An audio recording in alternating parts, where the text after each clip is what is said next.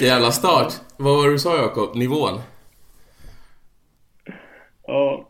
Ja, det går. Ja, ja. Eller hur? ja. Vi har försökt Hampus, att sätta igång nu tre gånger. Och det har väl gått lite sådär. Men eh, som ni säkert redan har listat ut, vår älskade host eh, Hampus, han är inte med oss idag. Så att istället blir det huvudnumret Sendrak som kommer sköta det här, det vill säga jag. Och med mig har jag Jake the Snake, Täbys vidrigaste, Jakob Planell. Välkommen! För det, du har ändå förberett eh, såna här. Det är oväntat. Men det är, ja. Det är väl kul. Alltså jag vet inte om jag skulle säga förberett. Är- Jag, jag känner att det här var lite freestyle och jag satte den. Ja, det, alltså, det tror jag inte. Men... ehm, Alltså till skillnad från Hampus så jobbar jag Det- faktiskt på dagarna. Gör du verkligen det? Alltså... Hur mycket? Ja, okej. Men eh, på tal om ormar. Världens vidrigaste land och heders... Norsken himself.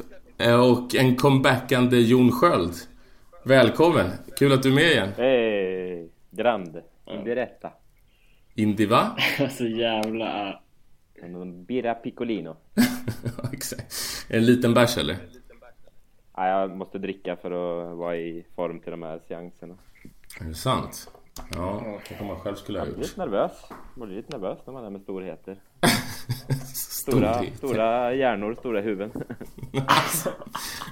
Ja, alltså gre grejen... Vi, vi brukade ju spela in eh, de här live eh, ibland förut. Men vi, vi kunde inte göra det längre för att... Eh, Alltså håll huvud är så käften. pass stort så att, så att andra normalstora huvuden, normalstora huvuden deras, eh, alltså de fastnar liksom i någon slags omloppsbana eh, Alltså jag är, jag är solen mannen. Ni kretsar runt mig alltså. Det är så det är. Vet- ja, jag, fick, jag, fick, jag fick 200 spänn av Hampus för att säga det Vad sa du? Jag fick 200 spänn av Hampus för att säga det Fan, det är ovanligt billigt för Täby alltså. Men eh, eh, som ni ser, det kommer inte bli lika strukturerat som när Hampus rattar här. Men eh, det är väl dags att sätta igång för vi har en hel del som vi måste diskutera. Först och främst har vi spelat två matcher mot Benevento och Lazio. Sen har det faktiskt lottats lite Champions League. Och så har eh, Mercaton stängt idag och så har vi säkert fått en hel del frågor. Så jag tänker väl att vi börjar med den första matchen då som du och jag Jakob Vi trodde väl att det skulle bli eh, lite svårare i alla fall än eh, vad det faktiskt blev. Så vad är dina tankar om den matchen? Eh, Ja, jag, det ska sägas att jag såg bara första halvlek av den här matchen. Jag med. Eh, Jag med ja, det är som det är. Nej men, ähm, ja alltså Vad är mina tankar? Så som sagt, som du säger, vi, ehm, vi, vi spådde ju en ganska, en ganska tuff tillställning och eh, jag motiverade väl det med att eh, Normalt när lag vänder underlägen som de gjorde mot Sampdoria på bortaplan Det brukar ju tyda på, på någonting Ehm, Starkt. och Det tyder på någonting. Ja, men, ehm, men alltså så här, samtidigt om vi ska försöka komma med någon halvhjärtad analys så när man, eh, när man som nykomling då släpper in ett mål eh, efter mindre än en minut mot en, eh, ja i alla fall i medias ögon, en titelkandidat eh, så är det väl risk för att det rinner iväg och eh, det var ju så det blev nu också och eh, Alltså det man tar med sig såklart från den här matchen är väl eh, att fan vad kul det var att se Hakimi eh, Antar jag. Att det är väl det ni också tänker på när ni tänker på den här matchen. Och jag tycker det är jävligt sjukt för det, man ser ju såklart en sån jävla skillnad. Om jag bara ska snabbt, vi ska inte prata om Lazio-matchen än ju. Men ehm, det är en sån jävla skillnad ju på en Hakimi som får ytor mot en Hakimi som inte får det. Och det är helt otroligt vilka jävla ytor han fick eh, mot Benevento.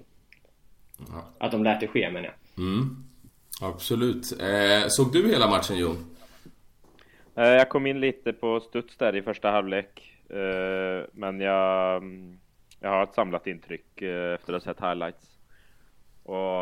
Alltså ju... förlåt att jag avbryter med vilken nivå alltså. Vi gör en podd och ingen har sett hela matchen alltså. Jo, jag, jag, såg match, jag såg matchen senare, men, eh, men jag var inte med live när det skedde. Men jag, mm, jag fick ju det intrycket som Jakob beskriver här, att en, eh, en nykomling som blir eh, slagna på sängen eh, inom en eh, knapp minut. Och sen såg man ju hur alltså, skakigt eh, deras försvar uppträdde. Samtidigt som vi säkert hade lite extra självförtroende och att kliva framåt och spel, spelskickligheten på Hakimis kanter är ju helt magisk när han involveras i spelet. Mm. Um, ja, jag hade, jag hade sett på den matchen där som en liten jokervarning där för Benevento efter att de vände mot Sampdoria borta. Så det... Ja, det tyder ju på någonting. Sig. Ja, den, den där lilla alltså, engagemanget och... Uh, ja, vad ska man säga? Ja. Motivationen från ett, ett, ett nykomlingslag som, eh, som vill eh, slå i underläge. Det, det såg man ju faktiskt tydligt även om de eh, inte räckte till mot, mot Inter. Men det var ju nästan så att man la mer fokus vid att vi släppte mål bakåt än att vi gjorde fem baljer framåt. Och det, jag tycker också det. Får man, alltså, det får man tillskriva, där, jag... tillskriva Benevento att de väljer att kliva fram liksom. Jag, jag vill bara flika in där, för jag tycker också, det var ju ett stort fokus från många även efter Fiorentina-matchen att eh, ja, vi släpper tre mål. Det är klart man liksom, eh, att det är legitim, legitimt att vara frustrerad över att det släpps in mycket mål. Men eh, som jag sa då också, fan alltså, är det någonting som, som man har råd att liksom eller är det, vad, vad säga, alltså, är det någonting man har tid att fixa på eh, så här tidigt på säsongen, då är det ju försvarsspelet liksom. Alltså, det hade ju varit mycket mer oroväckande om vi inte kunde skapa målchanser liksom, i mitt tycke i alla fall. Mm. Eh, vad säger ni? Jo, men jag håller absolut med. Alltså att någonstans så är det ju svårare att vara kreativ ett anfallsspel. Ja, och göra mål än vad det är att försvara. och dessutom, Exakt. alltså Konto har ju själv gått ut och sagt att vi ska bli ett offensivare lag och det tycker jag, liksom, det ser man väldigt tydligt alltså. Jag vet att Handanovic, han fick ju väldigt mycket skit nu, för det var väl han som spelade ut bollen där när vi släppte in, var det, var det första ja, det målet? det var ju helt och hållet det hans var... Eh, uppspel som sätter oss. Alltså absolut Exakt. att det är hans det är, fel. Alltså också, när, man måste också kolla på vilka typ... Ja men får jag fortsätta så ah, ska, okay, du få, få fylla i. För att jag tycker ändå någonstans att det där är ett tydligt tecken för mig. Att Conte har ju sagt till laget, gett tydliga instruktioner att vi ska spela bollen genom alla lagdelar. Eller alltså målsättningen ska vara det. För att det var inte bara han som skickade iväg helt galna passningar. Sensi skickade in en rakt i straffområdet. När han var pressad, han skulle slå en crossboll liksom. De Frey skickade också en, alltså en riktig indianare där i första halvlek. Så att det är ju tydligt att vi vill spela bollen längs marken och vi ska försöka ja, ja. Liksom involvera så var, flera... redan, så var det redan förra säsongen. Så var det redan jo. förra säsongen. Det såg vi mot Ja, alltså Handanovic. Det var, det var ju helt Handanovic uppenbart att instruktionen var att vi ska inte slå långbollar för vi ska inte bli känd för att vi slår ifrån oss. Vi spelar fotboll från eh, Alltså i alla lagdelar som du säger. Mm, exakt. Och, mm. och då är det så här, Handanovic då, då började utveckla sitt spel med fötterna redan Ja. Redan, alltså redan under Spalletti tycker jag. Men, men jag, det, det jag skulle säga var att man måste fan kolla på Uh, vilk, alltså vad det är för typer av mål man släpper in också när man pratar om det här att ah shit, inte släpper in alldeles för mycket mål. Och uh, när det är ett sånt mål som ah, det här uh, Handanovic slår en boll ut rakt till uh, han heter han? Capriari, var det han? Ja det var det va? Det var det säkert. Ah, skitsamma. Random italienare. Och det är liksom, det är, det är inget... Då är det liksom ingenting i i liksom lagets spelsystem i försvarsspel som är problemet. Det är mycket mer oroväckande om vi blir genomspelade gång på gång på gång eller liksom, förstår du vad jag menar? Absolut. Um, jag tycker det är verkligen relevant i kritiken mot uh, liksom, ah, ah, försvarsspelet funkar inte för jag har släppt in så här och så här många mål. Nej men exakt. Det... Och, och det är också att, alltså ska du spela så som vi gör så får du ju räkna med att det kommer liksom vissa passningar som är helt galna. Alltså, så blir det liksom och det, det får man överseende med. Alltså om man tror på den här spelidén. Vilket jag absolut gör. Alltså vi är ett... Vi har man är också råd att riskera lite mer mot Benevento. Ja. Alltså vi hade inte dessutom... kanske liksom... Ja. spelat med så liten marginal mot Juventus. Nej, och vi har gjort nio mål på två matcher. Alltså, allvarligt talat, vem bryr sig att man släpper in två mål då mot Benevento? Jag gör i alla fall inte det. Och jag tycker att det är kul att se att vi anfaller med fler spelare. Det är roligare att titta på. Alltså att det var ju liksom underhållning från start. Och det är ju inte något inte alltid att vara kända för, eller alltid har varit kända för. Så att det är som du säger Jakob, målet kommer från en supertavla av Handanovic. Så att det är, det är inte den defensiva organisationen det brister. Ja, Nej precis, eh, alltså när det kommer, när, mål, när vi släpper in mål på individuella misstag så, så är det lite vad det är liksom. Ja men exakt.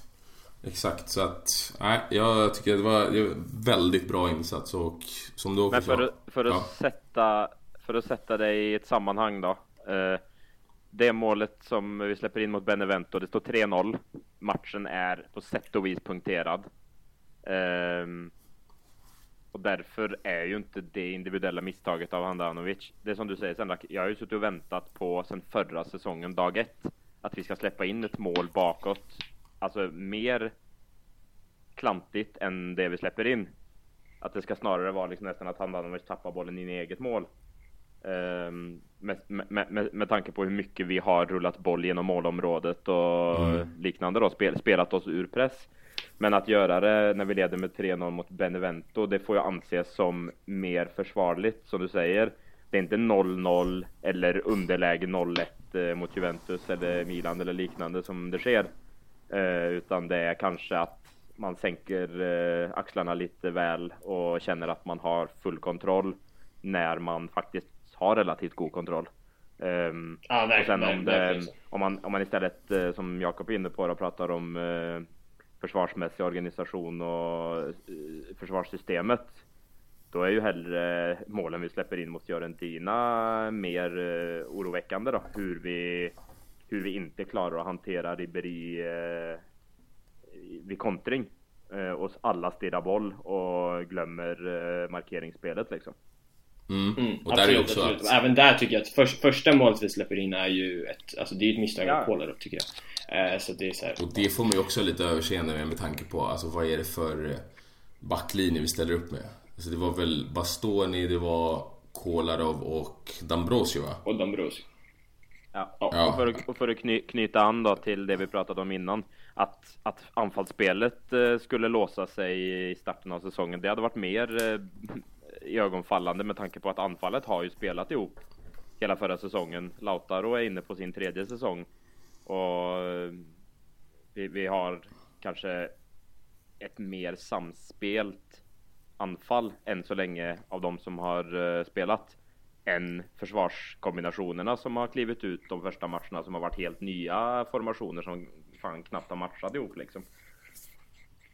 Mm. En ja, annan absolut. grej jag, jag noterade från den här matchen och det var framförallt i, vad heter det, i, eller framförallt, jag såg bara första halvlek så att Men eh, det var hur, eh, alltså Vidals position kontra Sensis position Alltså min uppfattning av Vidal det är att han är ju som bäst när han får fylla på. När han får liksom vara den här box-to-box-spelaren, när han jobbar liksom i båda riktningarna och faktiskt tar sig in i straffområdet. För han är ju väldigt målfarlig både nu mot Benevento och mot Lazio som vi kommer komma in lite senare på så är ju han den mittfältaren som är, blir liksom, han blir spelfördelaren och han droppar ner in i backlinjen för att skapa numerära överlägen. Han droppar ut som ytterback i vissa lägen, tog Skriniars plats bland annat. Och alltså, hur känner ni där? Borde inte Sensi istället vara den som kommer längre ner och trycka upp Vidal längre upp i banan? Vad tycker du om det Jakob? Eh, jo, kanske. Alltså, jag tror att eh, Conte förmodligen inte har bestämt sig helt hur han men, vill använda dem. Men det är två matcher i sträck Med dynamiken emellan. Där, där det är... Jo men absolut, men, men det här... Uh, ja, uh, sen så start... Alltså det, det, det blir, kommer ju bli annorlunda lite från match till match tror jag eftersom vi har så pass många alternativ på mittfältet och det är alla med sina liksom lite olika egenskaper. Så i vissa matcher kommer någon hamnar i en position som inte är helt optimalt för deras egenskaper och så vidare. Och så vidare. Men, eh, men absolut, jag tycker du, du, du, har en bra poäng. Jag gillar också Vidal eh, i, en, i en högre utgångsposition och eh, han, är ju, han har ju varit jävligt målfarlig historiskt sett liksom, så man kan ju verkligen få ut poäng av honom eh, i en högre position. Men eh, jag, tror, eh, jag tror att förklaringen till det är som jag sa att eh, Conte nog inte riktigt är helt hundra på liksom, dynamiken de tre mittfältarna emellan än. Ja, för det jag kan tänka mig, alltså hur han resonerar, det är väl att, att du har kanske kvar då Vidal i en liksom, defensivare utgångsposition ifall vi skulle tappa bollen. Så kan han ändå täcka upp bakåt. Ja, för det ska faktiskt sägas att Vidal i, i de här två matcherna han har startat nu eh, så har han varit jävligt viktig i... Eh, Extremt viktig. I, eh, alltså motståndarnas omställningar. Han har ju mm. brutit mycket boll alltså. Ja, och det är väl, där, det, är väl det jag tänker, men Någonstans borde man väl ändå kunna liksom rotera de två i en uppspelsfas och sen ifall när det blir till en defensiv omställning att kunna få honom att droppa men han kanske tänker att det är för stora ytor att täcka. Vad vet jag, men det var bara en liten grej jag noterade där. Eh, John Kolarov, där noterade vi också en till grej. Otroligt bra vänsterfot. Det är ju han som är, alltså, det är ju hans crossboll som är liksom det som, Den passningen det som skär igenom. är otrolig. Ja, alltså. hela vad heter det. Men det är också det är också det enda egentligen än så länge som man vill tillskriva honom. På ja, exakt. Och det var det jag tänkte, vad heter det, jag tänkte fortsätta min fråga här till dig. Men alltså att är det värt att ha honom? Även om man har, eller den typen av fot och det anfallsvapnet. Det är ju trots allt bakom honom många av lägena kommer mot Benevento. Samma sak mot Fiorentina. Alltså smaker eller, eller vad säger man där? Eh, för mig personligen så måste jag säga liksom, ja, jag är svag för vassa vänsterfötter liksom oavsett vilken eh, lagdel vi snackar. Men för mig blir liksom Kolarov en lite sämre version av Mihailovic, alltså vänsterfot. Och än så länge har han ju i vart fall inte fyllt eh, rollen som försvarsspelare i en trebackslinje med bravur. Det kan man ju inte säga. Och det, mm, det ställer jag frågetecken kring. Jag, jag har svårt egentligen att säga. Jag vet inte om lönenivåer eller sånt hade något jag har, inte, jag har inte kollat eh, på Godin då, men jag tycker lite att det är lite märkligt att anse Godin som färdig om man anser att Kolarov plötsligt är en tillgång då i det rent defensivt. Och om inte så måste Kolarov vara en väldig tillgång eh, offensivt för att det ska vara försvarbart att göra det eh, bytet. Men mm. ja, nu är Skriniar eh, fortsatt där så jag utgår ifrån att det är huvudsakligen Skriniar, De Frey och Bastoni som ska spela i treback och inte att Kolarov ska prenumerera på någon startplats där. Ja, vad tror du Jakob? Jag tror absolut att Kolarov är tänkt att starta faktiskt. Jag tror också att det gör att Skriniar kommer du tror att, att spela. Du, du tror att Kolarov är tänkt som ordinarie? Ja, tror det? ja det är jag ganska säker det tror, inte, det tror inte jag faktiskt. Jag tror att Bastoni går före liksom. Ja, lätt. Alltså, frågan, frågan är såklart om Skriniar gör det på grund av att han tydligen inte har passat in 100% eh, i systemet för, i, i Contes ögon då. Men, men Bastoni ja, men jag, tror, jag, tror att, jag tror inte de eh, konkurrerar med varandra. Jag tror att bara Bastoni och Skriniar, eller Bastoni och Kolla, visst Bastoni spelade i, som en engångsgrej, ja. tror jag. Ähm, I mitten mot Fiorentina, ja, bara för att det blev avstängt. Men jag tror, att, jag tror att de endast konkurrerar med varandra, alltså på vänstersidan. Ja. Och så har jag, du Skriniar och Dambrosio Bastoni, Bastoni kommer ju aldrig spela till höger eller? Alltså. Ah, nej, det är, det är Skriniar och Dambrosio i så fall som uh, konkurrerar ah, till höger. Det är Fryer självskriven i mitten liksom. Ja, verkligen. Och i värsta fall tror jag det, de anser att det är Ranocchia som ska spela centralt. Ja, eh, det tror jag också. Nej men jag, jag tror, eh, det, alltså visst, vi, det har vi pratat om hundra gånger också, att liksom eh, den här säsongen kommer bli speciell för att det spelas fruktansvärt mycket matcher på eh, kort tid. Så att det är klart Kolarov kommer starta en hel del matcher också. Men jag tycker så här, jag, det är klart jag håller med i, om vad ni säger att så här långt så har han inte kommit in i, i den rollen. Och det, är, alltså det har ju sina logiska förklaringar också. Han, eh, som sagt, vi har inte... Det är, det är en rekordkort försäsong. Ja. Um, och han, han har spelat eh, som... Han har spelat, ja precis. Han har spelat som eh, vänsterback i en fyrbackslinje i typ hela karriären, eller som wingback liksom. Uh, så det, det är väl logiskt att det, det kommer en liten anpassning, en, en anpassningsfas liksom. Även om man kanske hoppades med hans rutin liksom att det, det ska gå snabbt och liksom visst det har gått två matcher så att vi jag vet inte om vi ska liksom räkna bort Kolarov än Nej, det, det ska jag tydligen Det gjorde vi inte. Eller jag tror inte du gjorde det. Jag gjorde i alla fall inte det. Men Nej, inte så. Det... Jag tror... Ja, fortsätt du. Förlåt, jag, förlåt jag, jag, tror bara så här som Jakob inne på. Vi har haft en extremt eh, kort eh, försäsong eller återhämtningsperiod efter förra säsongen. Eh, slutet av augusti och in i september och så plötsligt ska vi börja matcha i slutet av september. Men de första matcherna nu av säsongen är att betrakta som försäsongsmatcher eh, liksom. Mm. Klart ska vi vinna och ta alla poäng vi kan, men i, i en, alltså i en uppbyggnadsfas och i en eh, träningsfas så, så är det här Benevento och Fiorentina, det är matcher att betrakta som trofé och Bira Moretti eller liknande liksom. Och då, mm, då är det mycket att testa nykomlingar och se lite hur de för sig eh, på olika positioner. Och så tänker jag att Kolarov kommer inte starta fem matcher på rad och så ska han vara in, inspelad liksom utan han kommer kanske starta varannan, var tredje match och däremellan så är det garanterat mycket drill på träningar för att få de här eh, eh positionerna och också flexibiliteten. Alltså mm, spelarna förväntas nog inte bara kunna täcka en position. Dambrosio kan både spela wingback och i trebackslinjen. Fan, snart är han forward alltså. Eh, Bast, Bast, Bastoni har spelat eh, ytterback tidigare och alltså Det är att förvänta när du spelar så många matcher på så kort tid att vid skador eller vid rotation så måste spelare vara kapabla till att axla flera eh, roller. Och det är det Absolut. jag tror det... Eh, Conte syftar en del till då när han spelar. Ja, Kolarovin kanske lite ny awkward position. Um, även offensivt då med mittfältare och yttrar och anfallare som blir liksom lite omskolade eller får testa någonting annat för att visa vad de kan senare på säsongen när det kanske är viktigt att uh, man har ersättare för den som är långtidsskadad eller liknande. Då har man redan testat det nu och bättre att ha gjort det nu än att plötsligt kasta in dem i en ny roll som de inte har prövat på alls.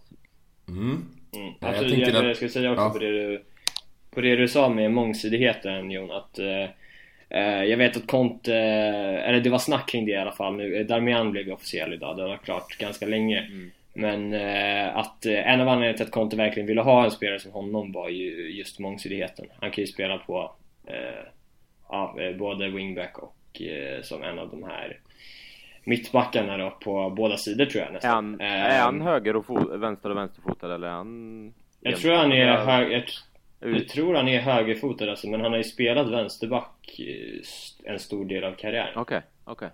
Men nej, jag kan ha fel där alltså. Det är bara den bilden jag har. Jaha, jag, jag, jag kan inte säga att jag har följt honom i United, men jag, jag vet att han har varit högerback eh, i Palermo och Torino innan. Men, eh, men det är fint att ha någon som kan lik, liknande som Ashley Young då kanske alternera, spela bägge sidor om det Precis.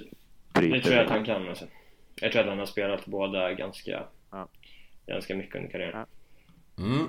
Det är dags att gå vidare. Fan, vi har lagt nästan 20 minuter på den här matchen. och vi har ganska mycket ja, kvar. du som leder oss igenom det här avsnittet Henrik. Ja, visst. Så, det blir en långkörare. Oss vart, vart du vill. Det blir en långkörare. Eh, men eh, Lazio då, borta. Där jag personligen tycker att eh, vi har ju fullständig kontroll på den här matchen. Alltså jag tycker att vi dominerade och det kändes verkligen som en storlagsinsats. Alltså lite, lite som när Juve möter ett litet upphypat lag. Åker dit, städar av dem utan några större problem. För fram till eh, SMS kvitterar så är det ju i mina ögon bara ett lag på planen. Och det kändes aldrig riktigt farligt. Alltså den respekten Lazio visar oss. Jag blev eh, ja, nästan chockad hur lågt ner de satt och hur mycket tid de gav oss. För det var ju egentligen när de gör målet och börjar pressa oss som de faktiskt skapade fler chanser. Alltså att det blev ju lite svettigt där äh, direkt efter 1-1. Så min fråga då till dig Jon. Vad är det som gör att vi inte lyckas liksom vara kontinuerliga i vår prestation. Att vi tappar ändå ganska kraftigt efter att ha varit helt överlägsna i första halvlek.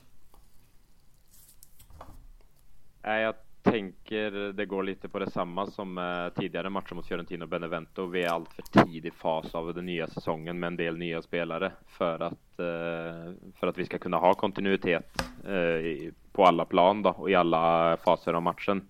Men jag tänker att liksom, det viktigaste nu är inte att plocka fram hur vi darrade i några minuter efter att Lazio hade kvitterat. Um, på om man drar liksom eh, på det stora hela i matchen då. Ja, det blev sämre tempo och vi, vi samlade oss inte liksom. Men sättet vi demonstrerade i första halvlek och pressade tillbaka Lazio, det, det är ju som natt och dag jämfört med, med bortamatchen förra året. Då var det ju liksom Även om Mersley gav oss ledningen så kändes det som att Lazio kunde ha hellre vunnit med 4-1 än 2-1 i fjol liksom. Mm. Är du nöjd med en poäng Jakob? Ja. Uh, nej, det är jag ju inte och det är ju av den anledningen som ni är inne på båda två att jag tycker att vi har i första halvlek verkligen kontroll på den här tillställningen. Jag säger så här, tar du ett 1 uh, resultat och, innan matchen? Jag gör nog inte det alltså. Och det beror väl på att känslan är, från min sida i alla fall, att uh, Lazio är svagare än vad de var förra året och eh, vi är starkare. Um, till exempel så körde ju Atalanta över Lazio på bortaplan. Uh, Atalanta är förvisso svinbra, men, uh, men ändå. Uh, så att jag, är väl, jag, jag lämnade den här matchen med lite bitter eftersmak måste jag säga. Och jag tycker att även innan det, de kvitterade ju tidigt in i andra halvlek. Och förutom den, Lukaku har ett jätteläge precis i början av andra. Men förutom det så tycker jag att vi redan liksom från start i andra ser betydligt eh, svagare ut än vad vi gjorde i första. Så det tycker jag är lite en besvikelse. Men såklart, eh, det finns ju sina förklar det har ju sina förklaringar och ni, eh, eller Jon då, är, är inne på det. Men eh, likväl eh, var jag besviken. Mm. Jag, var, jag, var, inte glad, jag var inte glad för en poäng sett till matchen, matchbilden, men matchbilden så hade jag velat ha 2-0 3-1 eller liknande. Vi ska inte behöva hamna i en position där vi släpper in 1-1 och sen inte kan, Nej, exakt. kan exakt. ta kommando. Men, men som jag säger, om man, om man inte ser till omständigheterna för hur säsongen har, alltså omständigheterna kring match, eh, matchande och förberedelse och sånt så är det svårt att liksom på förhand bara säga att oh, vi ska köra över Lazio och, och kräva tre poäng liksom bara. Och, alltså ja, titta på, tittar man på råmaterialet, spelarmaterialet så klart att man kan ha förväntningar och önskemål om att det ska bli seger, men jag tror eh, det, det, är ganska hårt att, att, kräva det så, så tidigt. Mm. Ja, det är klart, ja, Lazio borta alltid en tuff match liksom. Ja, så... Men, eh, men jag, jag tycker ändå att eh, det här är en match vi ska vinna, särskilt när vi har haft ledningen. Mm. När vi är ett titelutmanande lag liksom om inte annat så ska det ju garanterat elda på spelarna till att ha revanschlusta kommande matcher. Det ska ju inte vara så att okej, okay, vi åker ner till Rom och spelar en bra första halvlek, tappar allt i andra och så känner vi att ja, men nu gjorde vi en bra match liksom. Utan självklart ska ju det här betyda att Milan ska straffas och sen ska, sen ska det här liksom det ska vara en engångsföreteelse som vi helst ska eliminera då, om vi, om vi ska vara med i, all, i på toppen och slåss på allvar. Mm. Alltså jag, jag, tyckte att det var lite intressant igen att Conte väljer Gagliardini i en startuppställning. Alltså nu var det väl eh, Vidal, Barella Han var väldigt, och... väldigt bra mot Benevento alltså. Ja det var Absolut, då var han väldigt bra. Men då går det ju lite långsammare också. Alltså att... Så är det. Gagliardini blir ju väldigt avslöjad så fort Lazio börjar pressa högt. Alltså att vi kommer ju inte ur ja. deras press på samma sätt. Vi får inte den tiden som vi fick i första halvlek. Vilket Alltså när det är den typen av försvarsspel som Lazio spelar i första halvlek då, då kan han, då hänger han med. Då går det inte så snabbt. Då liksom, han har ändå en hyfsat bra passningsfot. Han är bra på att ta sig fram i planen. Men när de väl börjar pressa det högt, då blir det ju tydligt att vi faktiskt saknar en spelfördelare. Så att... Jag tycker väl ändå att Conte går bort sig lite här. Alltså att var, varför startar han med Barella, Vidal och Gagliardini där. Alltså alla de där tre spelarna är ju och nu är det ju en stor kvalitetsskillnad mellan dem. Men fortfarande, det är ju spelare som jobbar box till box. Alltså det är ju spelare som är bra på att komma in i straffområdet. Borde ni inte haft en annan rollspelare där John? Eller Jon, förlåt. Härskarteknik. Ja, jo. Men det, det är lite det där, det är lätt att sitta och önska en massa men fan det har varit ganska glasklart tycker jag i den här Mercaton att det har inte varit stora svängrum alltså att peka och få det man vill ha alltså. Nej men vadå, han har Ehm. Brozovic, han har Eriksen. Ja, Brozovic gjorde ett inhopp och det var ju i vart fall något som lämnar mycket att önska. Eh, han såg ju, det var den mest anonyma insats jag tror jag sett av Broz och sen han blev eh, tillbaka dragen eh, i en sittande position av Spalletti. Han, jag har alltid, alltid efter det varit en som har försvarat Brozovic för att han eh, gör de arbetsinsatser han gör och är delaktig. Alltid spelbar, fördelar bollarna fort och eh, ja, han ska ju inte dribbla liksom, men, han, men alltså han, jag tyckte han såg eh, oengagerad och nästan lite generad ut över att vara där han var när, eh, när han spelade bredvid Barella och Sensi som var mycket mer eh, initiativtagande. Och det, mm, ja, det är ju inte, det är inte så jävla lovande om en sån spelare som vi tidigare har haft eh, mycket positivt utav i speluppbyggnadsfasen inte tar det ansvaret när han kommer in på plan och engagerar sig liksom. Inte att jag tror att eh, Nangolan hade gjort det annorlunda. Han var också jävligt eh, svag tycker jag när han kom in mot Fiorentina. Det var inte hans förtjänst direkt att vi vände den matchen.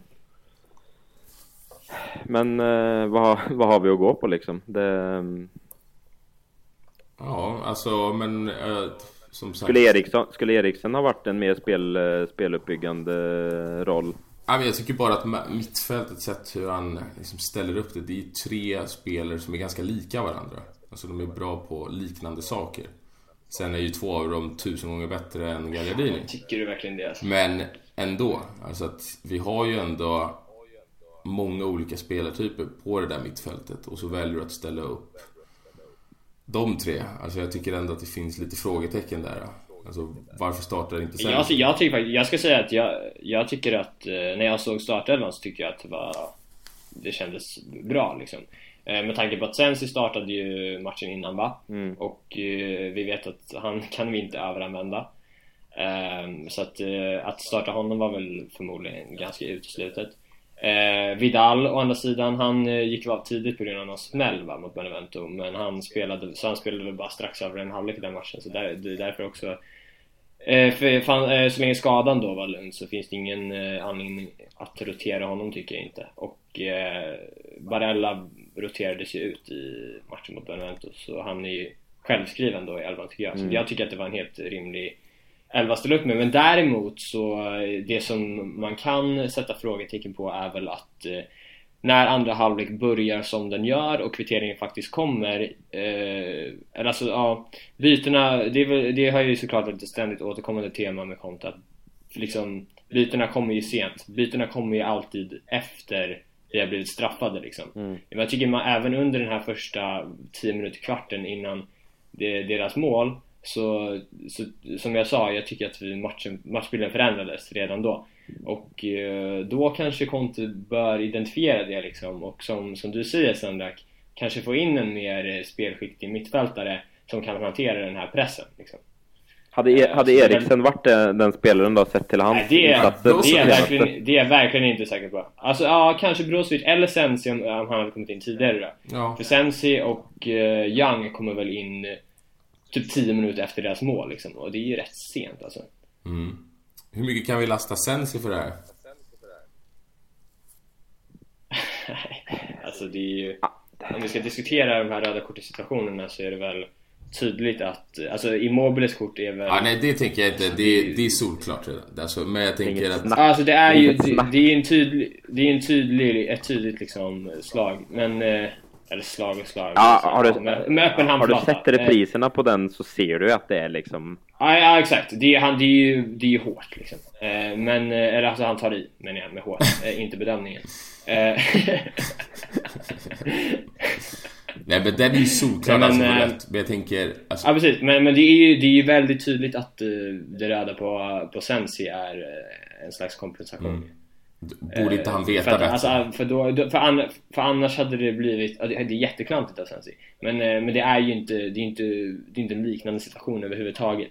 Sen, det, är ju- det är ju för att eh, Sensi vill ha inkastet och Patrick är det väl som tycker att det är deras inkast eller något sånt där. Och Det var redan dömt inkast. Det var redan vinkat inkast till Inter och han skulle kasta inkastet och då prövar Ja. Patrick att obstruera och ta bollen och hindra honom för att snabbt starta ett Ja, anfall. precis. Han, han, han, han söker ju, eh, alltså den här konfrontationen med Ja. Patrik. Eh, och eh, så att säga, ja, det är väl smart av honom eller vad man ska säga.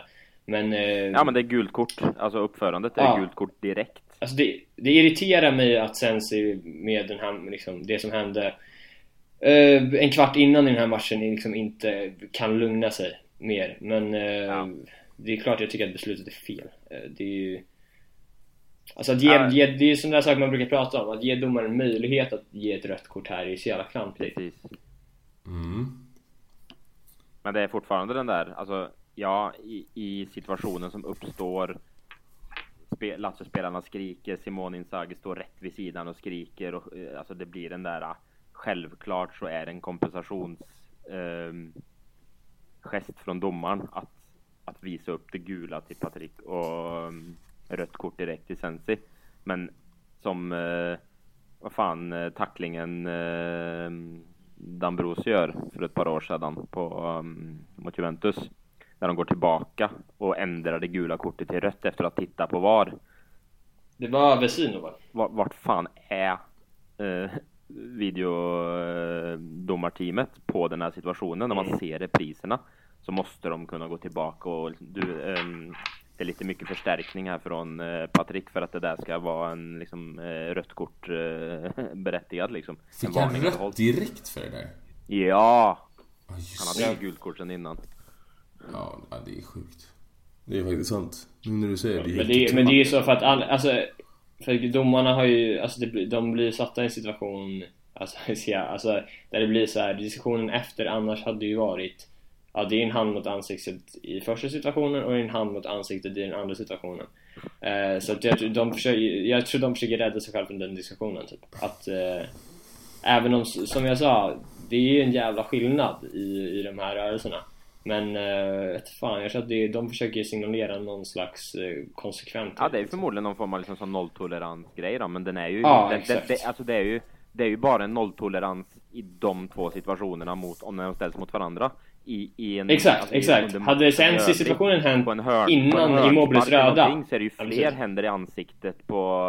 eh, Fan, kommer ni ihåg eh, Stefan de Vrij mot Lazio i fjol borta? Eller när liksom, det är två spelare i Inter som bägge blir massakrerade. Stefan de Vrij blir liksom nästan armbågad i ansiktet eh, och kastad omkull liksom. Det var ingen, det var ingen som pratade om att det var liksom eh, rött kort direkt för en sån sak på den tiden.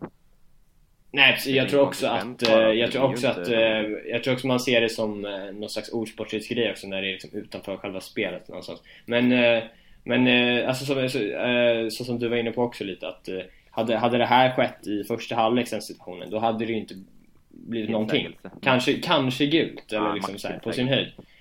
Ja, eh, det är ju bara för att eh, Immobile hade fått rött kort för en snarlik grej. Ja. Ja, vi, vi lämnar det, det känns som att alla är ganska överens. Mm. Vad, vad känner ni om Handas insats då vid målet? Borde han ta den där Jakob? Ja, herregud.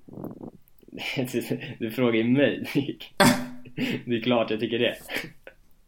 Ja, Men det är alltså det, det men, nej men till och med ehm, Eller det, alltså jag har väl inte sett någon som eh, Som inte tycker att det där är ett eh, Ingripande att ifrågasätta Ehm, Ja alltså hur mycket Eller hur låg liksom kredibilitet de här eh, mupparna som kommenterar de här matcherna har hos mig eh, Så, eh, så var det det första de sa också att Handanovic borde nog ha den där på sin stolpe liksom Frå- Frågan är alltid det- öppet ställd Sendrak.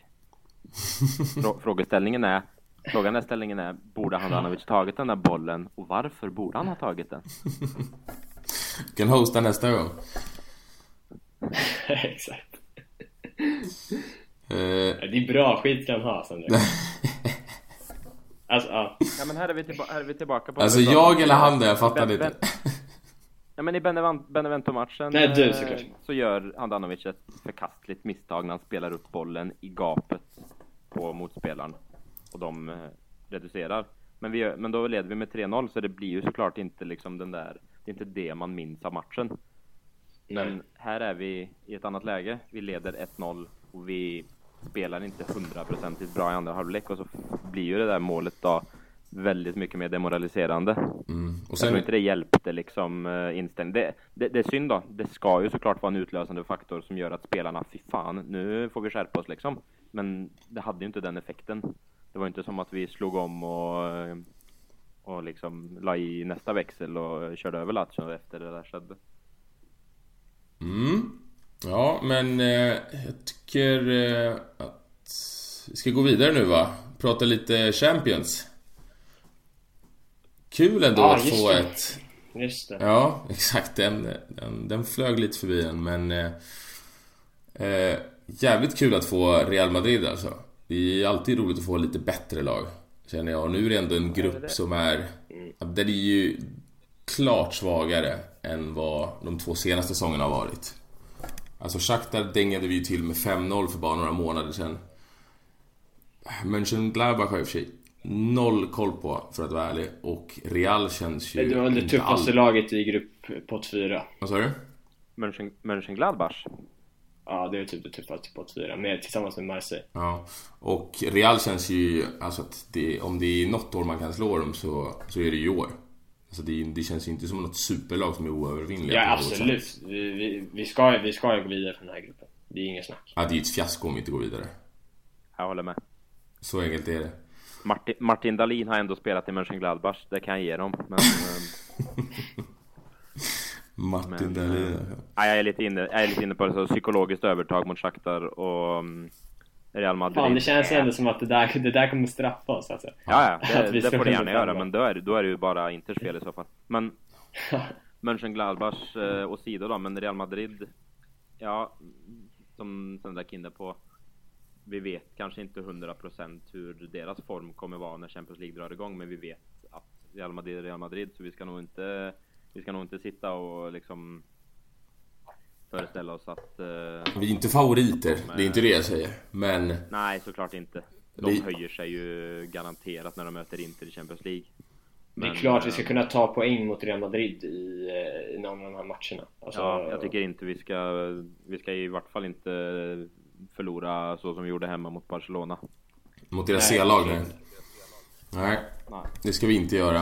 Eh, men eh, vilk, för jag tror att vi Men kommer jag har sett också att gruppen. Eh, Vilka tror ni vi kommer slåss mot? Är det Eh, Shakhtar eller Borussia?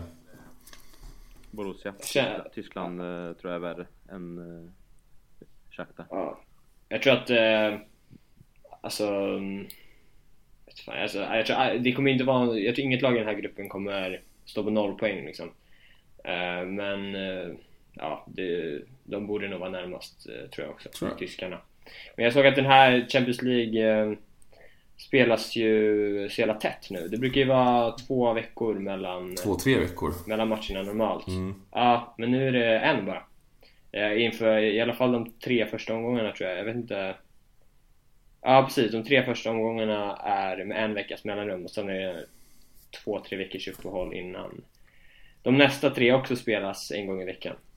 Eh, Så det kommer bli intensivt här. Mm. Vi börjar mot eh, Mönchengladbach va? Ja. Så det är ju nyckelmatch. Är det hemma eller borta? Hemma. Jag spelar schemat här nu.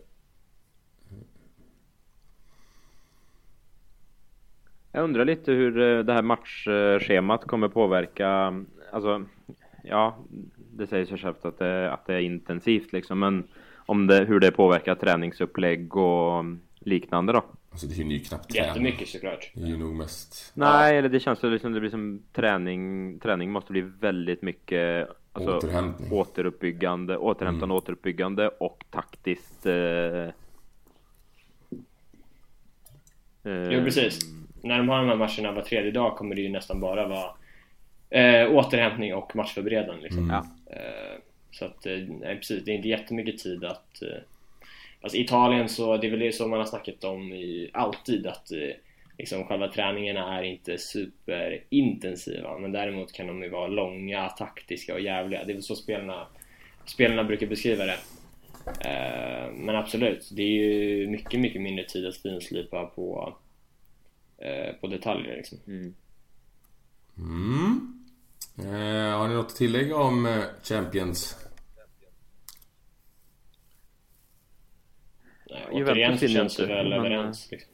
Vad sa du? Juventus vad? Juventus vinner ju inte Champions League, det kan jag väl säga, men eh, Nej.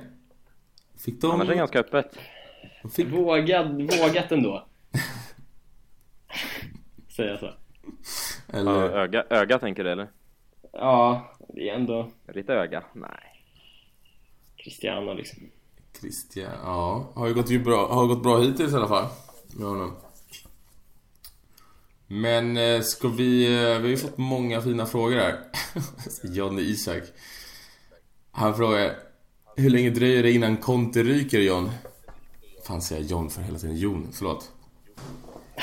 Ryker och ryker. Det, jag, tror inte, jag tror inte klubben gör sig av med honom. Jag tror det... Jag fick ju lite det intrycket nu här i övergången till ny säsong när de skulle hålla möte i Morattis villa och grejer. Det var... Mm, det var nog klubben som önskade hålla samman det projektet.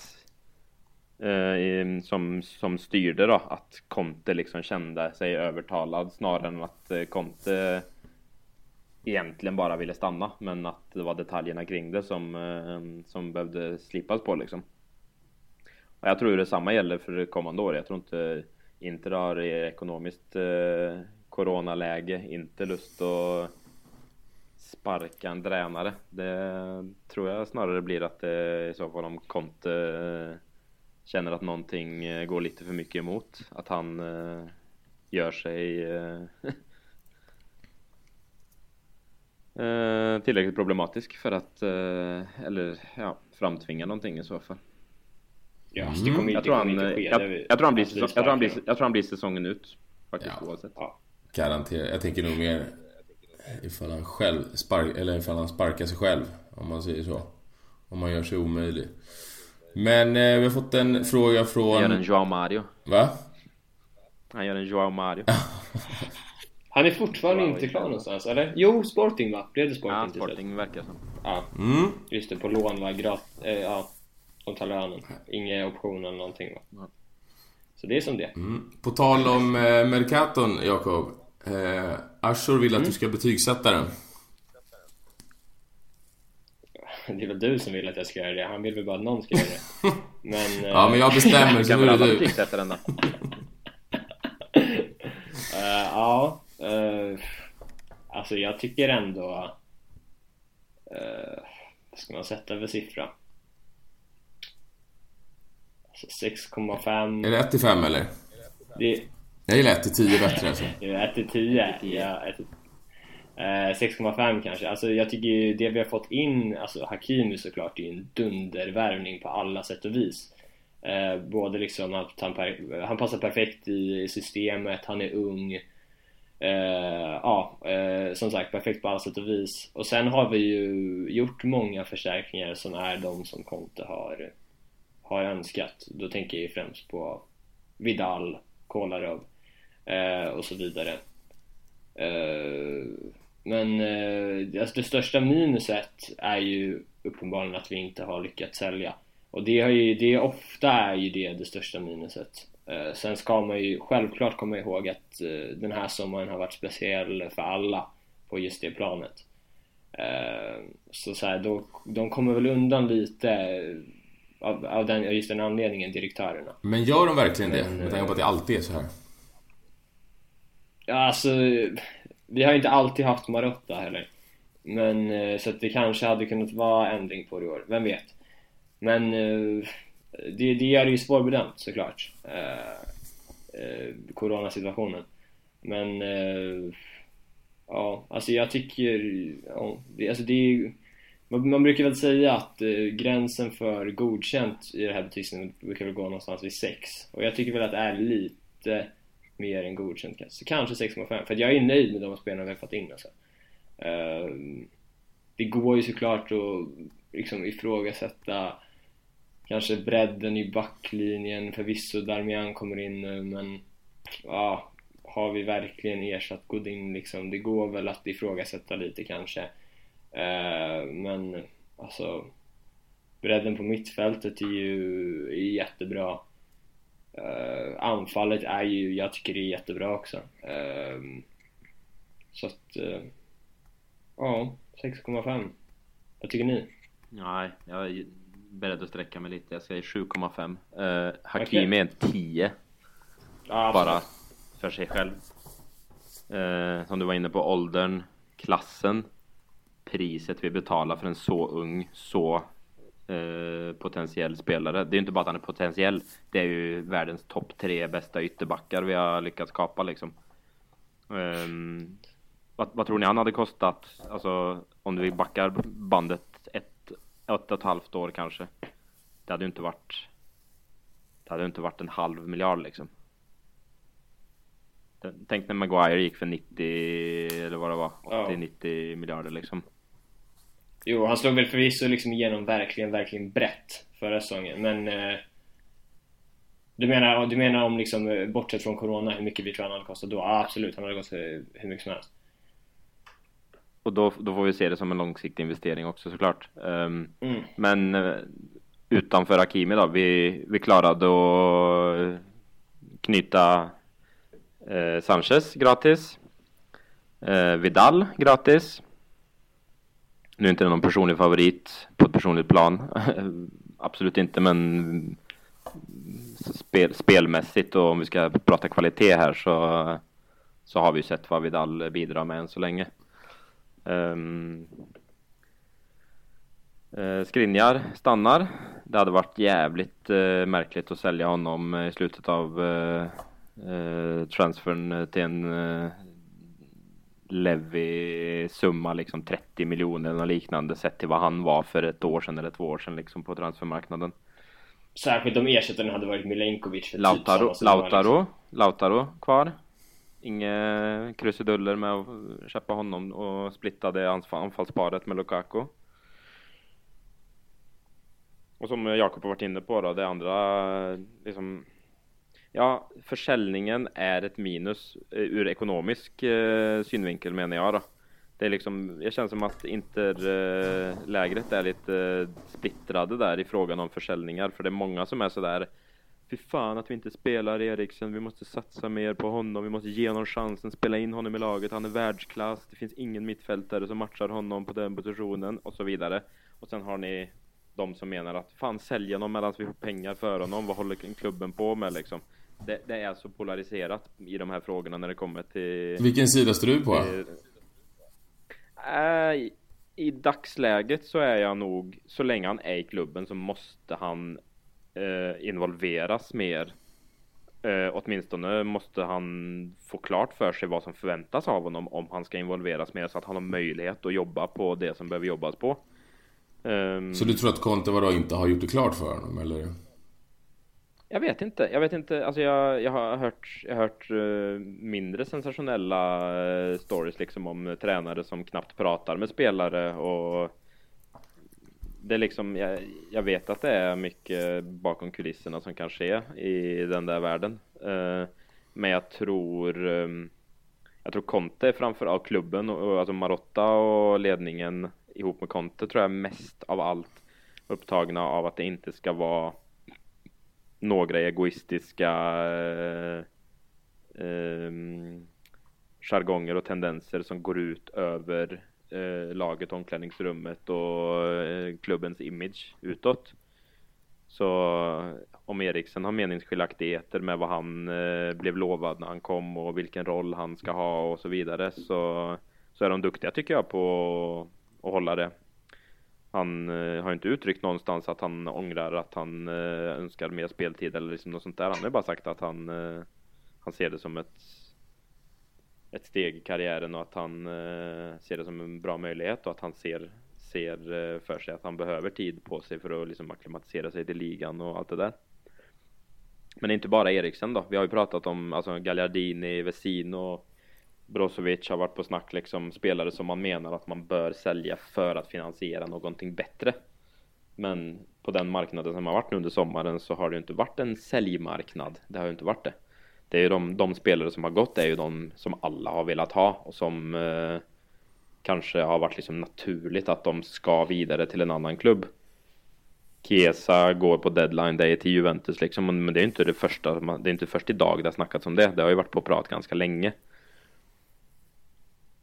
Mm. Så um, jag, jag ser ju inte Vecino som en del av eh, truppen oavsett med den skadan han har opererats för under hösten. Och så. Alltså, det är ju primärt om vi hade haft möjlighet att få någonting kvalitativt avsevärt bättre än Brozovic, Gallardini, um, ehm, ja, kanske Eriksen då om det nu skulle vara någon form av schism eller någon, alltså det har snackats om att Conte inte önskade den värvningen, han önskade Vidal. Nu har han fått Vidal, han har fortfarande Eriksen. Eriksen måste ju vara bättre än mycket annat som han kunde ha fått eh, hålla till godo med liksom.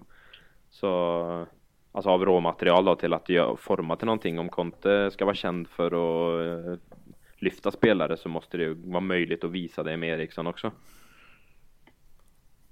Mm. Vi fick honom trots allt till en, vi fick honom trots allt till en spottstyver mot vad han hade egentligen i marknadsvärde eh, bara något år tillbaka där också. Så gör det bästa av situationen liksom. Ja, ja, ja det är bra. Eh. Transfer, transfermarknaden får 7,5. Exakt, jag hade till och med glömt frågan. Eh, men Eh, Skriniar är ett hett ämne. Du ville ha kvar dem. Det vet jag om. Jag antar att han syftar på Hampus då eftersom att... Och det är Asher då igen som... Eh, han syftar på Hampus då som la upp det här frågeinlägget. Men vad tycker du om hans senaste match? Hampus, eller Hampus. Jakob. Um, Ser vi... Alltså, är det en uppåtgående form? För jag tycker att han såg bättre ut, men jag vill gärna att du utvecklar lite. Jag tycker också att han såg bättre ut. Eh, du och jag pratade ju i förra avsnittet om att vi, vi spädde ju verkligen på de här eh, det här ifrågasättandet kring hans eh, hans, hans, hans insatser i den här rollen. Och där tystade han väl oss lite i alla fall mot Lazio. Mm. Framförallt. Jag har en liten så, tanke kring det, det också. bara positivt. Som jag men... Uh, alltså det, det jag ska bara säga, säga för att förtydliga innan, innan du uh, tar över är väl att det är Jag vet inte alltså jag vill inte, jag vill inte sälja Skinner heller. Nej. Uh, Jag tror vi kanske pratade lite om det förra gången också, det, exakt det vill inte du heller. Men jag tyckte att de frågetecknen var berättigade och de har väl inte rätats ut helt heller även fast han stod för en bra insats mot Lazio. Mm. Men alla vi tycker ju om Skriniar så att vi, ja, det är ju såklart skitbra om han kan, kan, han kan anpassa sig och vara bra i den här positionen. Ja, och jag tycker att det Conte gör smart eh, i den här matchen och det vi har kritiserat Skriniar lite för, det är ju just hans roll i uppspelen. Och det som hände i den här matchen som, eh, som jag inte sett tidigare, det var att Vidal droppade och blev liksom den tredje mittbacken många gånger. Alltså att han eh, spelade ju utanför De Frey och så tryckte Skriniar upp istället. Vilket gjorde att han inte alls behövde delta lika mycket i speluppbyggnaden och då blev han heller inte liksom lika avslöjad. Så att kan han fortsätta med den typen av rotationer så kanske Skriniar får göra det han är bäst på och det är ju att försvara. Och jag tycker också se med Liksom, han, han, kände, alltså, han känns mycket bättre när han får spela på högerkanten istället för till vänster som han fick göra många matcher förra året. Så att det, ja, verkligen, det verkligen. Va? Nej alltså bara verkligen, det är, det är en jättefaktor tycker jag alltså, Att han får spela till höger ja eh, Det är såklart Och att han ja, Exakt, ja. exakt Ja men jag tycker också att det är bra att Conte, alltså att Conte skickar ner Vidal där istället Vilket gör också att det är liksom du du får ju upp Skriniar kanske i banan men han får inte alls lika mycket boll längre. Så att, ja, det kan... Det, det blir nog bra det där. Eh, men...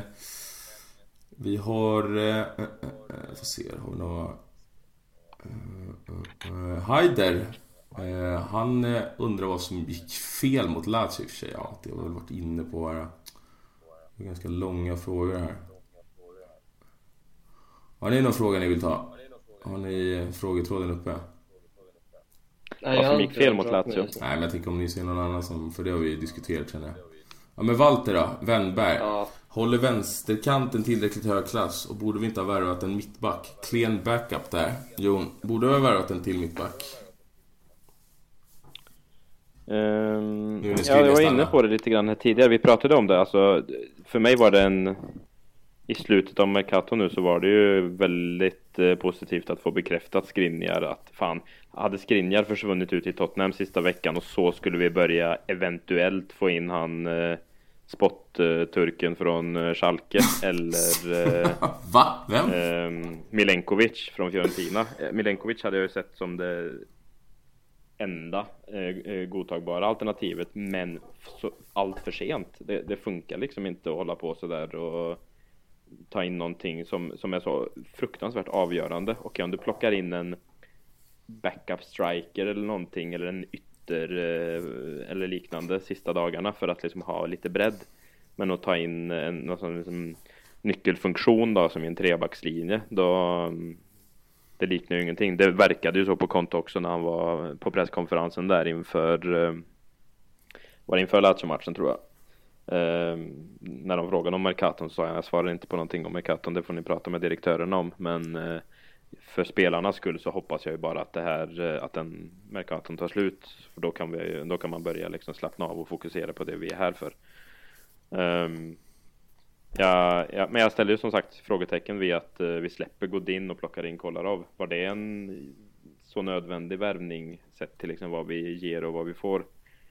Eh, inför nästa säsong så måste vi absolut eh, se över eh, bredden där bak. Eh, kvaliteten där bak. Då är ju, bör ju Ranocchi anses som utdaterad för femte året. Ja, fan. han har- Han har också överlevt. Men eh, tänkte Ja, lite på en grej. Eh, vem är vår viktigaste spelare då? han, är, han har inte spelat till skillnad från Dambros. Ja, exakt. Vad är det Jakob? Vem är vår absolut viktigaste spelare? Vem får inte gå sönder? Den är svår. Lukaku ändå alltså. Mm. Om jag måste välja en alltså. Eh, som absolut inte får gå sönder. För att, Ännu en match där han inte gör är mål jag mot tycker- ett topplag. ja, jo. Men jag tycker ändå att han är en, han är en större målgaranti än vad Lautaro är. Även om Lautaro inlett säsongen jättepositivt såklart. Eh, så han har ju, Lautaro har haft de här eh, verkligen eh, formsvackorna eh, djupa som eh, Lukaku inte riktigt haft. Jag tycker Lukaku är mycket jämnare. Jo. Eh, Sen är han ju Luka, Lukaku har sina formsvackor i matcherna. Och han är ju, han, ja, lite så. Och han är ju dessutom, alltså han, eh, han har ju en spelstil som inte liknar någon av de andra anfallarnas heller. Så han har egenskap och egenskaper då som Conte uppenbarligen uppskattar extremt i sitt spel eh, med tanke på hur mycket han pushade för att få honom. Eh, alltså skulle Lautaro gå sönder till exempel så Sanchez har ju ändå egenskaper som lite liknar dem även om de, är, de skiljer sig på många sätt. Eh, och sen som, som vi har varit inne på mittfältet, där finns det, även om vissa, vi såklart har Barella extremt viktig jag tror Vidal kommer bli extremt viktig den här säsongen också Men det finns i alla fall flera alternativ där Hakimi kommer också bli extremt viktig men det finns i alla fall någorlunda alternativ Alltså om jag måste välja en så väljer jag Lukaku De Vrij också, fan han kan bara, också bara se ut Men jag väljer ändå Lukaku Mm. Jon. Samma fråga. Ja, jag, jag håller med. Jag håller nog Lukaku. mm, Just av den anledningen som Jakob nämner att vi, vi har ingen annan eh, centertank som vi kan använda eh, i den speluppbyggande fasen på samma sätt. Bara se på Lautaro när han får eh, komma felvänd och ska ta emot bollar förra säsongen. Han halkade tre av fyra gånger liksom. Eh, och så som, som Jakob inne på så liksom formen. Lo, lo, Ja, lo, Lukaku har liksom formsvackor i matchen. Han kan bränna tre fri, frilägen på tio minuter. Men han gör två mål i tillägg. Så mm, med hans eh, explosivitet och styrka och delaktighet i spelet så, så är han en jävlig nyckelfunktion till att vi har eh, ett ganska vad ska man säga? Ehm, senaste tio åren har vi inte sett ett anfallsspel som det vi har sett en del av matcherna under eh, det senaste, senaste året liksom. Eh, och det kan man inte se bort ifrån att Lukaku är en viktig faktor för. Mm. Jag vet inte, det är klart med Inter-hjärta så klart man hoppas på Pinamonti men jag tyckte inte han visade Jag tyckte inte han visade i i, um, I Genoa. Genoa förra säsongen. Hur mycket, Jag var- jag var hur mycket såg du?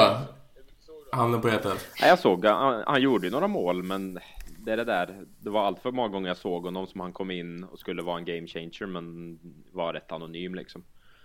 Eh, han framstår som ganska anonym. Eh, förutom när han gör mål, då vrålar han ganska högt. Men eh, vi får se. Det kan, eh, det kan komma liksom en eh, utveckling som man inte har kunnat förutspå heller då, men jag, jag vill inte att Lukaku går sönder. Det, Nej, det blir tufft. det blir det verkligen. Eh, men... Jag förstår, jag förstår att han önskar en backup, att han eh, har pratat om det och att han eh, har behövt en vice Lukaku. Ja, men Conte blir fan Mm, jag tänkte på det till också, materialen, fan, det finns vi inte Det finns ju inte svinmånga Alltså spelare i hans spelartyp liksom som går att Nej, nej. plocka in. Alltså jag vet, alltså det är klart, det snackas mycket om så här Dzeko liksom och eh, Dzeko kan ju såklart ge det Lukaku ger i just eh, targetspel och så vidare men han är ju och i straffområdet då, där är väl Dzeko kanske till och med vassare eh, i vissa avseenden. Men eh, men eh, han ger ju ingenting av det Lukaku ger i liksom genombrottsfasen, alltså du förstår vad jag menar? Alltså, Han kan ju, Lukaku han mobbar ju sina försvarare eh, i var och varannan match liksom. Så att, eh, han är ruggigt svår att ersätta alltså. Jag Ja, håller med. absolut. Men eh, jag tycker... Eh, jag tycker vi ger oss där. Jag tycker vi har svarat på de flesta frågorna under podden här. Och börjar fan bli, börjar fan bli lite sent här så... eh, Ska vi call it a Jag vill, night? jag, vill, jag, vill bara surra, jag vill bara surra lite. Jag såg ett eh, inlägg som var som är alltid lite kul att prata om. Vadå för något? Ehm, Shoot. ska vi se. Det handlar om Roberto Gagliardini. Va... Vart då? I den här gruppen eller? Jag hittar, jag, jag, hitt, nej, jag hittar inte frågan men det var någonting. Är det tjänstefel att starta honom? eh, Ja, ah, just det. Mm, jag såg det också. Jo, Här. hur i helvete kunde Gallardini starta? När vi hade Brozovic, Eriksen och Sensi på bänken mot Lazio. Ja men då är, då är vi Tjänstefel. svarade. Många, många likes har det här eh, fått också, den här frågan. Vad sa du? Ja, vi har indirekt svarat på den, men, men Gagliardini känns som ett så jävla hett ämne så jag tycker vi behöver, eh, vi behöver liksom uh, djupanalysera honom lite. Ja, men jag känner att jag, jag var ganska tydlig med att jag tycker att Conte gör fel som ställer upp tre ganska liknande mittfältare så kör du om du vill. Jag tycker att det är fel. Eller? Alltså,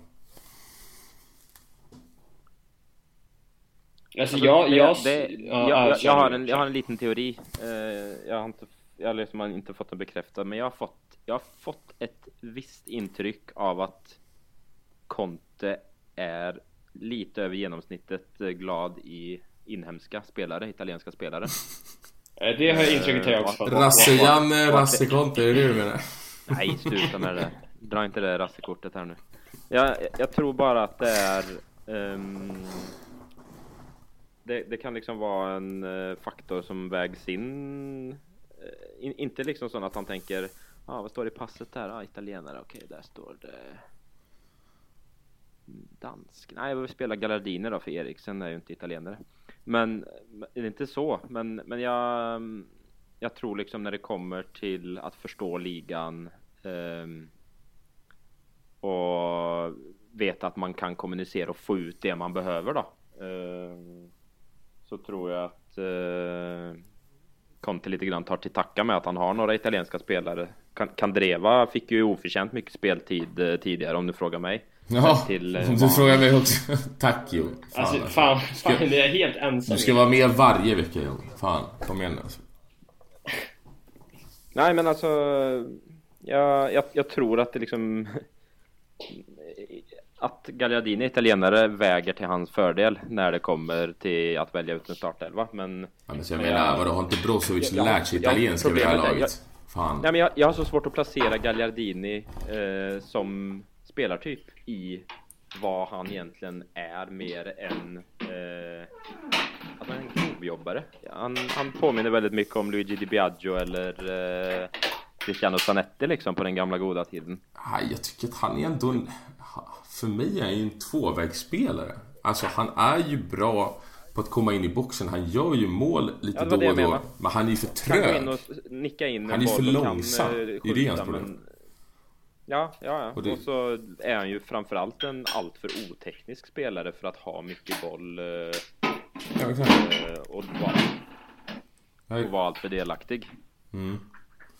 Men, men å andra sidan, Christian Eriksen, vad, vad, vad, tänk vad vi tappar eh, försvarsmässigt då i, på mitt, mittfältet om han eh, ska ta en av de tre platserna och inte, och inte går in i en enda närkamp liksom. Ja, fast spelar du med en Vidal och en tjej Barella, det kanske blir lite väl offensivt balanserat, men... Ja, du har ju trots allt Ja, tre jag, jag mittbackar där jag behöver bakom sätta mig också. in i hur Conte tänker, alltså Ja. om huruvida det är ett tjänstefel eller inte. Nej. Jag tror, jag, jag tror det är många som bara dömer Gagliardini på en uh, avskyvärd miss liksom i, i Ja, våras. fast det är inte bara därför. Inte bara. är Inte, inte, nej, det är inte bara det. Men, men jag tror det förstärker så mycket. Och att varje gång han slår en felpassning eller liknande så är det liksom den missen man tänker på extra mycket då. Och så blir det den felpassningen. Eh, han, har ju, han har ju fler liksom defensiva misstag och sådär också. Men det är ju andra som har det. Och som inte har gjort det där liksom blundern som han gjorde. Och därför tror jag liksom att Jo, fast de andra spelarna har en höjd som inte han har. Alltså att Galliardini... Ja, visst, jag säger det. Ja, så att jag tycker ändå att jag, jag, jag förstår liksom inte riktigt poängen med att med att spela honom. För att liksom, vi vet ju någonstans att det, det är ganska tydligt var hans nivå ligger och att han är kvar i Inter. Det är, ja, okej, en truppspelare. Han kan spela mot Ja, Benevento när, vi alltså, är, när vi är så överlägsna. Men sen så ska inte han starta. Liksom, och speciellt inte i en match mot Lazio. Alltså, visst, spelare gör misstag, men det är ju tydligt att han inte hänger med, eller hinner med. När Lazio faktiskt börjar pressa och när de börjar spela in bollen bakom mittfältet. Alltså när de börjar skära igenom linjen. Och då, liksom, då, då funkar det liksom inte att ha honom där. Och sen när Vidal kliver ut på det, då tappar vi egentligen hela mittfältet. Alltså det var ju där ett tag där Luis Alberto, han hade ju lekstugan med oss. Alltså det är ju bara tur att vi åker på det där röda, eller att de åker på det där röda kortet för att vi är på väg att tappa matchen i det läget. Och självklart, Eh, man kan alltså, inte lasta Galliardini för allt, men han håller Nej, inte på den här nej. nivån. Det, det tycker Nej jag. men det är det som är, vi, vi, vi, vi har liksom, vi, som klubborganisation så har vi kommit till en fas där vi går från att ha Gagliardini och Vesino som startspelare. Och det är inte bra nog när man ska slåss om ligatiteln fram till sista omgången.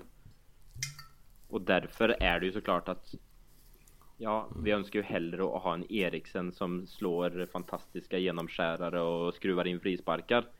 Alltid på plan. Mm.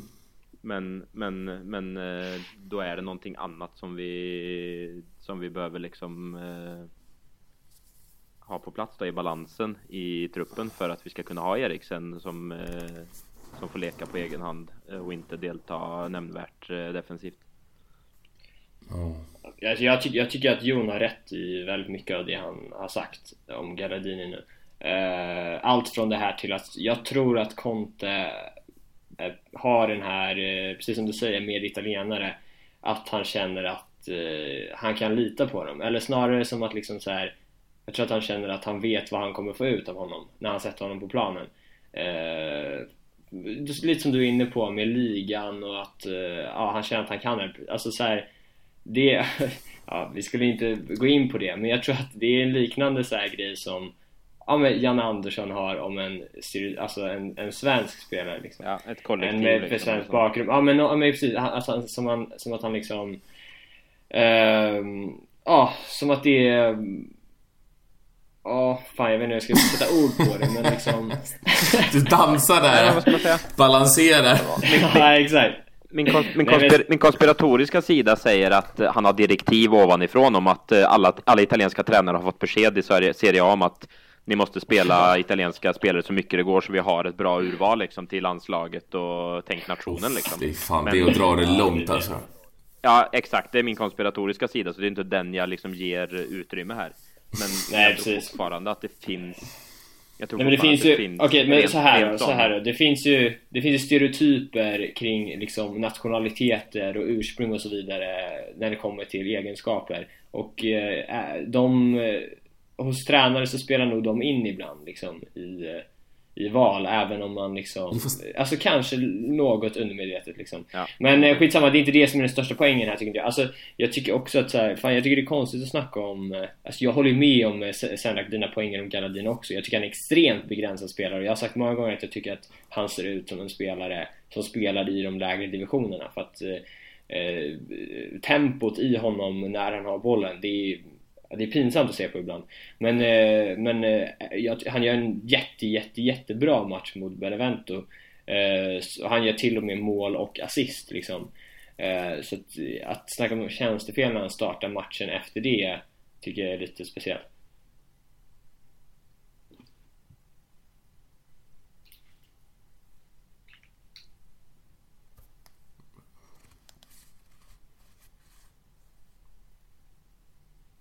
Nu försvann det för mig. Ja, jag är här. inte, jag hör inget. Ja, tja. Jag tror mina hörlurar då kanske.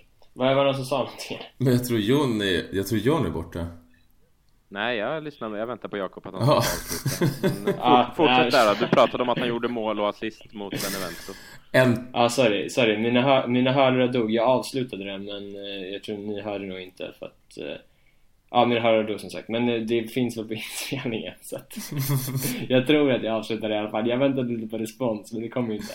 Men... Eh, Alltså, har du stängt av det podden? sa var så kontroversiellt så vi bara satt där och tappade hakan. Nej, alltså, ja, vet fan. Det känns som att eh, Galladini kanske är eh, avhandlad. Ja. Ja, konklusionen i vart fall, jag, när säsongen summeras så hoppas jag inte att vi liksom kan konstatera att Gagliardini har flest startplatser i, på mittfältet av alla spelare. Jag hoppas han eh, ligger bakom Barella, Vidal och um, Sensi. Men, ehm, men jag, jag, jag, jag har svårt att se att en person eller en spelare som Konto har använt så mycket under våren och sommaren att han plötsligt bara skulle vara 100% bänk. Eh, när vi behöver rotera och spela så många matcher. Och Vesi- Vesino är skadad i tillägg så att han är ju liksom där bland de fem uh, mittfältarna som kommer spela mest. Liksom. Ja. Ja, Ja, ja men det är bra man- avslut. Faktiskt. ja det vet fan. Ett avslut i alla fall. Vi började katastrofalt. Vi avslutar likadant. Nej, Jakob. Det Ja. blev jättebra det här. Det är som Men jag fattar inte, stängde du av din inspelning Svårt. Nej, min inspelning är på.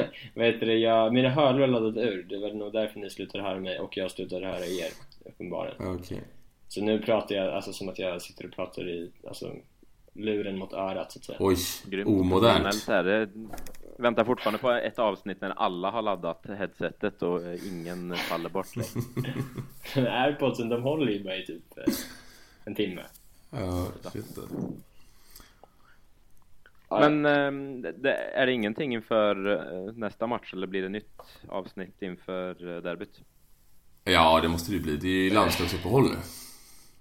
Ja, ja. Ja, exakt. Det är en derby-special på gång. Spe, spelar ni in fortfarande? Är det bara... Alltså jag spelar in. jag har inte ens avslutat. Kul. Alltså, Det blir kul för Hampus att klippa det här med alla... alltså det är som att vi... Det här får väl vara med Det här måste ju vara med. Alltså det är som att vi har avslutat fast bara fortsatt att babbla. Ja, eh, men eh, det är väl klart vi ska spela in en till. Det är väl... Eh, det är väl den 17 va? Derbyt. Eh, ja, det är efterhandskunskap nu i alla fall. Ja, men fan, vi, vi, det kanske vi ska säga också. Eller jag, jag vet inte om vi har klubbat igenom det. Vad- Men jag gav ju förslaget att vi skulle ha någon slags diskussionstråd om eh, någon slags eftersnack om avsnitten. Det ska Kör vi ha. det nu eller? Ja. Det ska vi ha. Ja, ja det tycker jag. Eh, Ja, kan inte du lägga upp en tråd då, ditt, din lilla orm? Som du vägrade göra sist. Men det är ju Hampus som gör det när Nej, han, alltså han lägger dis- upp diskussionstråden, eh, eftersnack och diskussion sker i eh, kommentarfältet under avsnittet när Hampus publicerar. Ja, det var en mycket bättre lösning Alla som, alla, som inte har fått svar, alla, som inte har fått svar, alla som inte har fått svar på sina frågor och vill surra vidare kan ju gärna sätta fart på diskussionen där. Mm. Ja. Ja, det låter grymt. Eh, nu avslutar vi. Så... Stort tack till alla våra lyssnare. Förhoppningsvis är Hampus tillbaka nästa vecka, och, eller nästa gång rättare sagt, och styr upp det här. Men eh, stort tack till Jon och Jakob. Och så hörs vi. Forza inte!